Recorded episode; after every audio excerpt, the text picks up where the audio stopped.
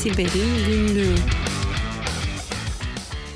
Siber'in Günlüğü'nden herkese merhaba. Ben Murat Lostar. Merhabalar, ben Alper. Fark ettiğiniz gibi her zamanki program ortağım Tuğba bugün bizimle beraber değil, bir seyahatte. Onun yerine bir başka uzmanı davet ettim. Alper Bey kendinizi tanıtır mısınız lütfen? Merhaba tekrar. Alper Ümit Yılmaz ben. Neon1.com'da bilgi teknolojileri servis ve sistem operasyonları direktörü olarak çalışıyorum. Bu akşam Murat Bey ile birlikte güzel bir sohbet etmeyi umuyoruz.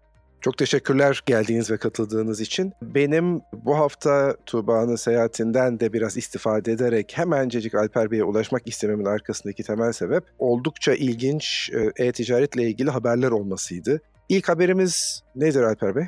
Kısaca bahsetmek gerekirse geçtiğimiz yılın Mayıs ayından başlayıp Ekim ayına kadar süren Amazon'da özellikle satıcıların hesaplarından yapılan bir fraud durumu söz konusu. Sizin de bildiğiniz gibi açık market platformu neredeyse bildiğimiz bütün büyük online e-ticaret sitelerinin yeni satış platformu haline geldi. Ve bunlar kimi zaman rakamları ki bizim en azından 150 bin aktif satıcımız olduğunu biliyoruz. Dolayısıyla 150 bin compromise olmaya hazır veri olduğunu söyleyebiliriz.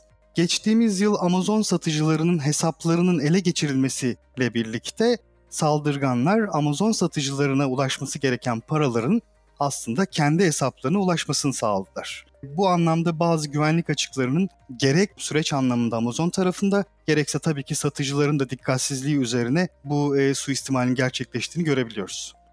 Evet oldukça e, ilginç. Bu pazar yeri deniyor değil mi sizin terminolojinizde? Sizin aslında aracılık ettiğiniz e, satıcıların ve alıcıların sizin e, yapınızda buluştuğu nokta. Bildiğim kadarıyla Amazon için de bu oldukça büyük. Ama bir anlamda da bakınca Amazon'un da hani sizin böyle e, bu kadar yüz binleri bulmuş geçmiş tedarikçiniz varsa Amazon'un sayısı daha da fazla olacak. O zaman aslında belki de çok küçük bir oranı bu suistimale kurban gitti diye anlıyorum. Ne dersiniz? Çok doğru. Ee, özellikle satıcıların hesaplarına ulaşması gereken paraların bazı prepaid ödeme yöntemleri ve Barclay Bankası'na ait hesaplara aktarılmış olması düşünüldüğünde ve bu suistimalden etkilenen satıcıların da İngiltere lokalinde oldukları düşünürse saldırganlar aslında daha çok Amazon UK'yi bu anlamda hedef almışlar gibi görünüyor. Bu da tabii ki globaldeki büyük Amazon satıcılarından küçük bir parçanın etkilendiğini söyleyebiliriz. Ama e, hala kapalı noktalar var. Özellikle avukatlar, Barclay'in avukatları henüz bu işten ne kadar paranın suistimal edildiğini, ne kadar satıcının tam olarak zarar gördüğünü hiçbir zaman açıklamadılar. Hala da açıklanmadı. Peki başka bir açıdan bakınca da hem kurum değeri, şirket değeri hem de işte toplam elektronik ticaret pazarındaki oran açısından baktığımızda Amazon gibi bir devin en büyük kurumun bu konudaki böyle bir suistimale karşı önlem alamamış olmasını nasıl değerlendiriyorsun? Aslında basit e, süreçlerin göz ardı edildiği anlaşılıyor. Amazon yetkililerinin yaptığı açıklamalarda satıcıların hesaplarındaki ait şifrelerin aslında ele geçirilmesiyle bu işlemlerin yapıldığı söyleniyor. Fakat atlanılan bir nokta var ki Amazon'un henüz buraya bir açıklık getirmedi. O da şu, bu satıcıların hesap detaylarının değiştirildiği durumda satıcıların bundan haberdar olmaması henüz maalesef kapalı alanlardan bir tanesi. Yani normalde ne beklersiniz? Sizin hesabınızda birisinin ulaştıktan sonra banka bilgilerinizi değiştirmesi ya da oraya yeni bir hesap bilgisi eklemesi durumunda satıcı olarak bundan haberdar edilmeniz hatta mümkünse oraya bir multi-factor ya da two-factor authentication şeklinde yeni bir doğrulamayla bu hesabın eklenmesini beklersiniz. Burada bunun aslında atlandığı görülüyor.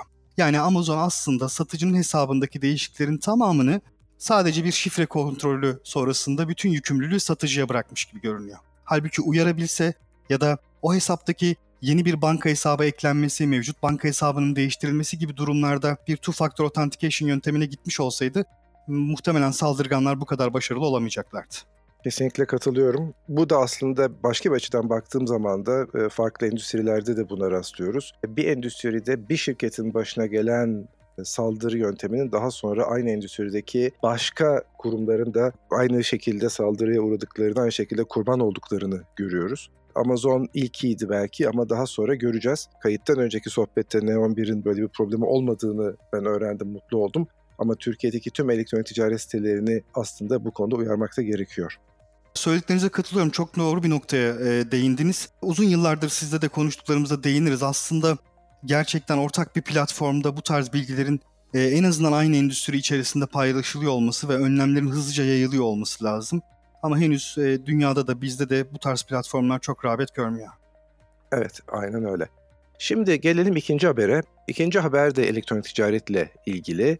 Ben bu haberi Ars Technica'nın bir e, şeyinden sayfasından değerlendirerek e, aktaracağım. Sonra yine her zaman gibi üzerine sohbet edeceğiz. Güvenlik araştırmacıları ortaya çıkartıyorlar ki Magento Analytics isimli bir web sitesinin üzerinden bir kötü niyetli JavaScript ile müşterilerin kredi kartı bilgilerinin aslında saldırganların, suistimal edecek edenlerin hesabına geçtiğini ya da oraya aktarıldığını görüyoruz. Yapılan araştırmada NetLab 360 bir araştırmayı yapıyor. Genelde şöyle baktığımız zaman birçok web sitesi var. Aralarında oldukça büyükleri de var ama 203 tane web sitesi burada göze çarptı. Ben şöyle bir web sitelerinin isimlerine göz attım. Türkiye'den kimse var mı diye gözüme çarpmadı. Alper Bey sizin gözünüze çarptı mı? Orada hiç Türk sitesi var mı dikkat etmemiz gereken? Benim baktıklarım arasında ben de rastlamadım. O da sevindiriciydi. Aynen öyle ama tabii e-ticaretin en önemli öze- özelliği bizi ülkeye bağımlı etmiyor. Hoş bu aralar sağ olsun döviz kuru yurt dışından alışverişi bir hayli azalttı onu da biliyoruz. E, ama öte taraftan baktığımız zaman da sadece Türkiye'deki elektronik ticaret sitelerinden alışveriş yapmak zorunda değiliz. Yurt dışından alışveriş yapıyorsak bu sitelere girmemeye dikkat ediyor olmamız lazım. Hoş şimdi bunlar kendilerini kapattılar ama biraz dikkat etmemiz gereken bir konu. Ben birazcık hızlanmak istiyorum çünkü uzmanı bulunca bu konuyu biraz daha uzun konuşmaya başladık. Üçüncü haberimiz nedir Alper Bey? Aslında üçüncü haber olarak özellikle endpoint security alanındaki üç büyük firmanın hacklenip bazı e, source code file'larının çalınmasıyla alakalı bir haber e, gündeme geldi. Aslında haber e, bir buçuk ay öncesine kadar yayılmış fakat isimler en azından belli olmamıştı. Bir türlü public edilmemişti. Bunlardan kimlerin zarar gördüğü konusunda. Geçtiğimiz hafta isimler de belli oldu. Türkiye'de de yakından tanınan üç büyük antivirüs üreticisinin çeşitli ofislerinde yer alan sunuculara erişen saldırganların source code file'larını ele geçirdiğini biliyoruz. E, rakamlar yüksek. E, özellikle Türkiye'de de yoğun kullanılanlardan bir tanesinin iyi bir açıklaması var. E, hasarın tamamen e, araştırıldığını ve nerelere dokunduğunu izlendikten sonra ilgili ürünlerin silindiğine dair bilgi verdi. Bu da güzel bir şey ama diğer iki büyük üreticiden henüz bunlarla ilgili bir açıklama alamadık. Üreticiler sizin de müşterilerinizin kullandığı, bizim de zaman zaman çalıştığımız yerlerde karşımıza çıkan ürünler. Bu anlamda çok da bilinen ürünler. O yüzden şu bir kez daha gösteriyor ki aslında her zaman özellikle güvenlik anlamında zincirin son halkası olan insanın çok daha dikkatli, çok daha kontrol altında tutulması gerektiğini gösterdi bize bu. Çünkü bu çalınan source code file'larındaki saldırgan e, metodu aslında tamamen yine son kişi olan insana hedef alan saldırılardı ve başarılı da oldular. Dolayısıyla çalışanlarımızı bilgi güvenliği farkındalığı konusunda sürekli olarak update etmeli. Hangi saldırılara maruz kalabilirler? Bunlara karşı nasıl önlemler alınmalı? Biz neler yapıyoruz? Tekrar tekrar onlara anlatıyor olmamız lazım. Kesinlikle katılıyorum. Gelelim günün son haberine, haftanın son haberine üzerinde konuşmak istediğimiz. E, İngilizce'de bir kalıp vardır çok kullanılan. Last but not least der İngilizler, Amerikalılar. Bu şey demek en sonuncu ama kesinlikle en az, en zayıf, en önemsiz olan değil. Belki de bu haftanın en çok kullanıcıyı etkileyen, etkilemesi mümkün olan haberinden bahsedeceğiz. WhatsApp'la ilgili. Financial Times gazetesinin haberine bağlı olarak ortaya çıktı ki İsrail merkezli bir şirket, bir hacker grubu, NSO Grup Pegasus isimli bir casus yazılım geliştirmiş. Bunun havayolu şirketle bir ilgisi yok sadece isim benzerliği. Bu yazılım e, aslında WhatsApp'taki bir güvenlik açığını kullanarak sadece bir telefon ederek hem Android hem de iPhone yani iOS cihazlara e, bulaşması mümkün ve bunun üzerinden birçok şeyler yapabiliyor. İşte kamerasını, mikrofonunu fark ettirmeden açıp ortam dinlemesi, izlemesi yapabiliyor. E-postalara, mesajlara bakabiliyor. Kişilerin nerede bulunduklarını, konum verilerini toplayabiliyor gibi oldukça ilginç bir haber. İyi haber e, yani kötü haber WhatsApp'ın 1,5 milyardan fazla kullanıcısı var ama iyi haber bununla ilgili e, gerekli adımı atmış durumda. Ne dersiniz bu haberle ilgili olarak? Haber ilginç. Ee, kullanılan yazılım yeni değil kullanılan yazılımın yeni olmaması sebebiyle aslında NSO Grup yaptığı açıklamada WhatsApp'a bulaştırılmasıyla kendilerinin bir ilgilerinin olmadığını söylüyor. Özellikle NSO Grup kendi web siteleri üzerinde yaptıkları, kendilerini tanıtıcı anlamda yaptık konuştukları cümlede derler ki biz devletlere siber güvenlik alanında gerekse de terörizmin önlenmesi anlamında yardımcı olan bir firmayız. Dolayısıyla bahsi geçen yazılımın sicili biraz kabarık. Birçok politik eventte olayda kullanıldığı söyleniyor. Bu da onlardan bir tanesi ama NSO Group diyor ki WhatsApp'a bulaşmasıyla ilgili bizim bir kesinlikle herhangi bir katkımız yok. Ama belli bir grubun WhatsApp'taki açığı çok iyi takip edip bunu tam zamanında aslında yerleştirdiği de görünüyor. E, çok çabuk keşfedilmiş olması aslında büyük şans. Artık kullanıcıları force update'e zorlayarak yani uygulamanızı güncellemeden kullanamazsınız durumuna getirdiği için de kullanıcıların büyük ihtimalle bu güvenlik açığından kurtaracaktır. Önümüzdeki yıllarda ben tekrar NSO Group'la alakalı haberleri okuyacağımıza inanıyorum.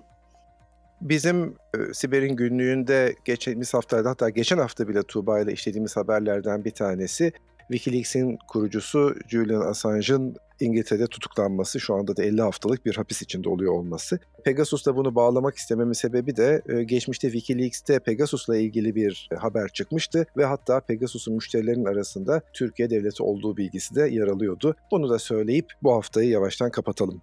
Bu haftaki uzman konuğumuz, yorumcu konuğumuz Alper Ümit Yılmaz'a çok teşekkür ediyorum. Çok keyifli bir sohbet oldu. İleriki dönemlerde sizi yeniden aramızda görmeyi bekleriz Alper Bey. Çok teşekkür ediyorum nazik davetiniz için. Benim için çok büyük keyifti. Yeniden görüşmek üzere. Güvenli haftalar, hoşçakalın. Güvenli haftalar, hoşçakalın.